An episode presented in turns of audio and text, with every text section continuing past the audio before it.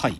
じゃあね、その先週金曜日から始まった映画、日の丸寺山修司の40年目の挑発っていう、これね、その1967年に、その寺山修司がまずやったそのね、とにかく、いきなり街で、何の、こっちが全く名乗るわけでもなくね、急に街を歩いてる人に、女性インタビュアーがマイクを急にバッと向けて、質問を繰り返す。定型の質問を連発すんの。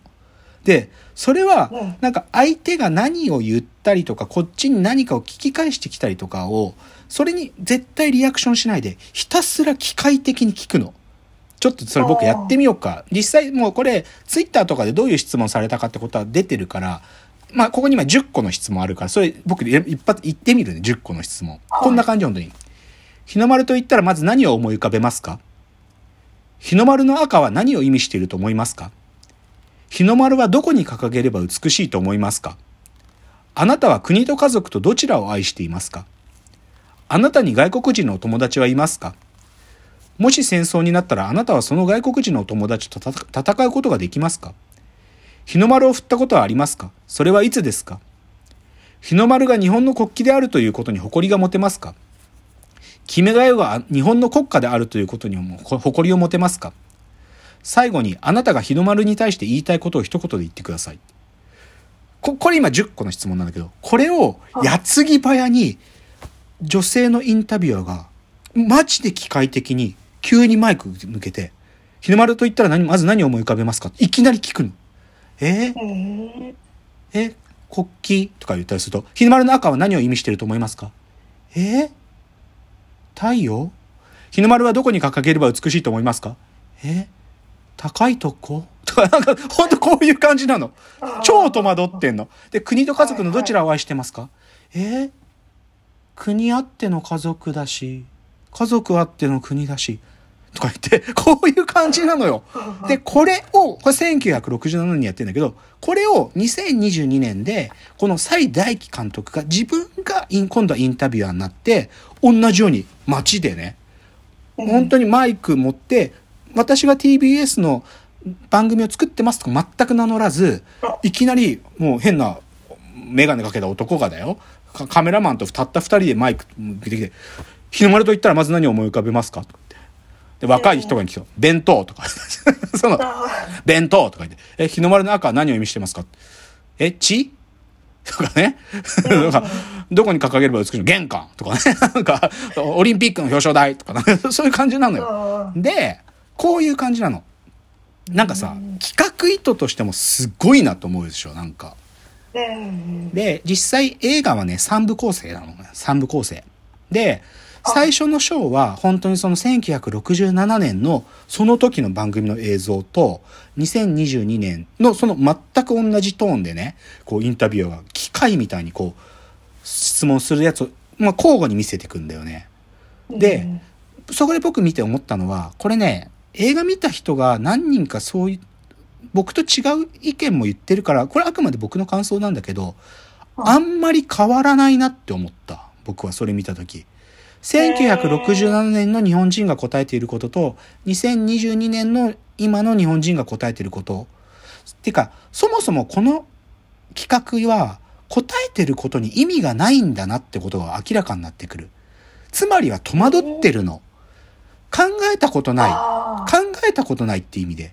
ただ、はいはい、唯一違う、これね、実際、西大輝監督がラジオで喋ってる音声とかも聞いたんだけど、唯一違いがあるとしたら、1967年の時はまだ戦争を体験した人たちが質問されてる中に含まれている。つまり、最後に日の丸を振ったことはありますかとかの質問はさ、当然あるわけよ。で、その戦争を経験した人がその中にいるっていう意味での違いはあるけど、でも答えてることはほとんど同じだなと思う。それは第一章。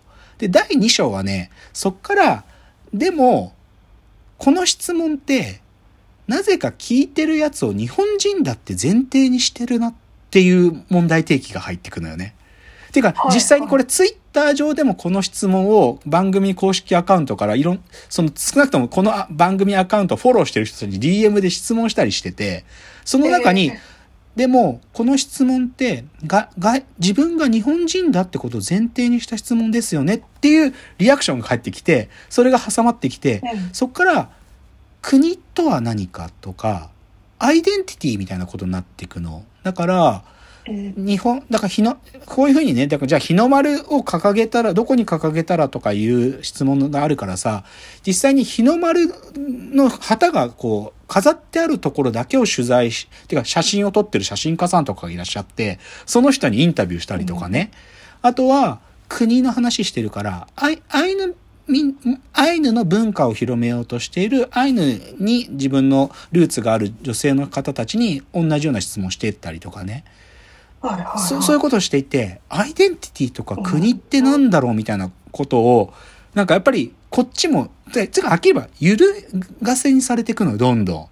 なんかで、まあ、まあこれ予告にも出てくるから、要は日の丸の赤は何を意味してるって、まあ、真面目に答えたら太陽だよ。けど、うんその日の丸のっていうのは、実は空洞なんだっていうね。こう、叩くと響く、よく音がする空洞なんだと。何かがそこの中心にい、明確な意味があるものなんだろうか。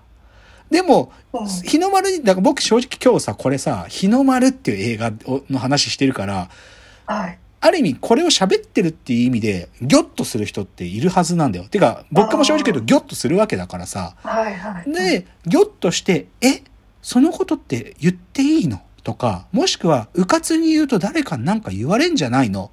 って思うんだけど、でもその中身実際問うてみると、1967年も2022の日本人両方とも、え、考えたことないとか、え、よく知らないとか、だけど、なんか誰かが言ったりすると、ポン、カンカンってその空洞の筒を叩くと、カンカンっていい音はするんだよ。つまりは、中身は空洞なのに、叩けばいい音するんだってことが映画の中で言われるわけ。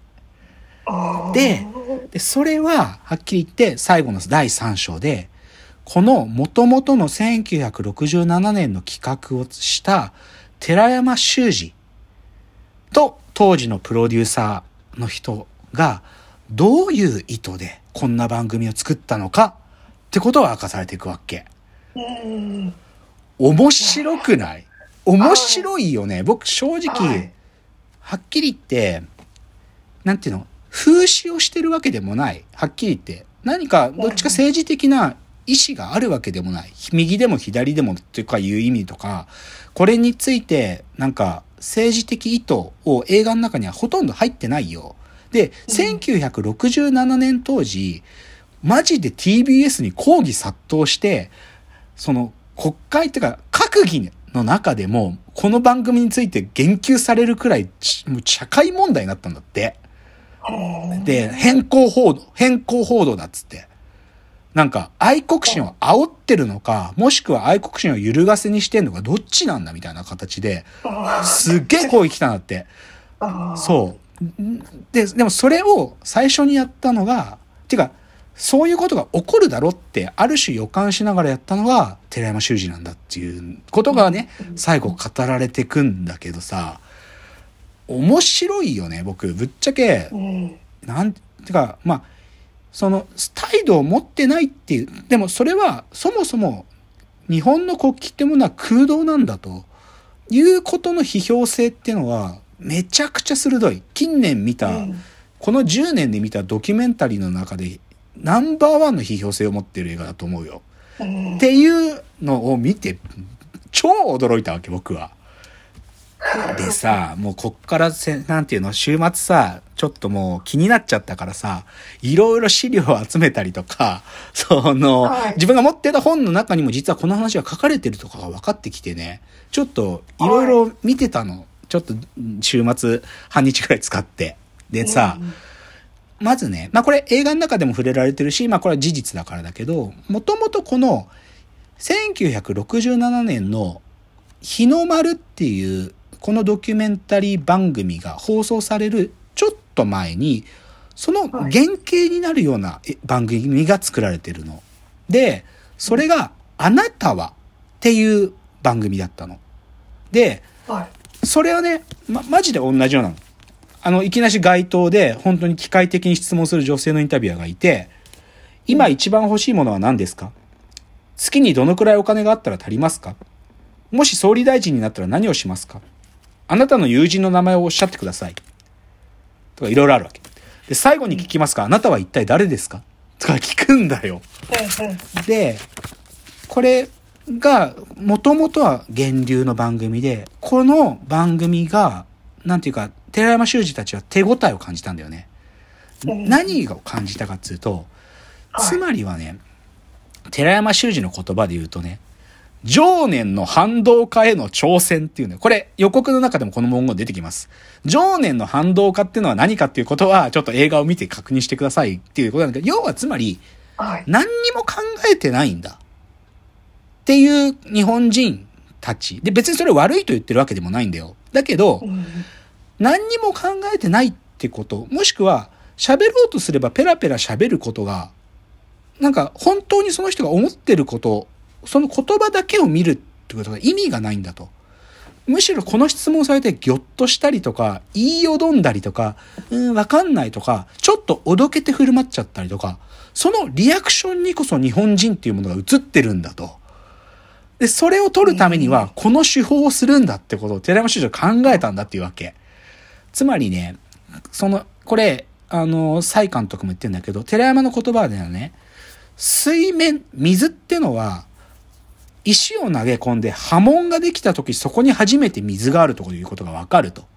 で、俺たちがやってるこの常年の反動化への挑戦っていうのは、水にな波紋を作るための石なんだっつってるのね。うんだから、あるようでないようなものがあるんだってことを浮かび上がらせるものだっつってんのよ。面白い。やべ、時間なくなっちゃった。じゃあ次も行きますね。次です。はい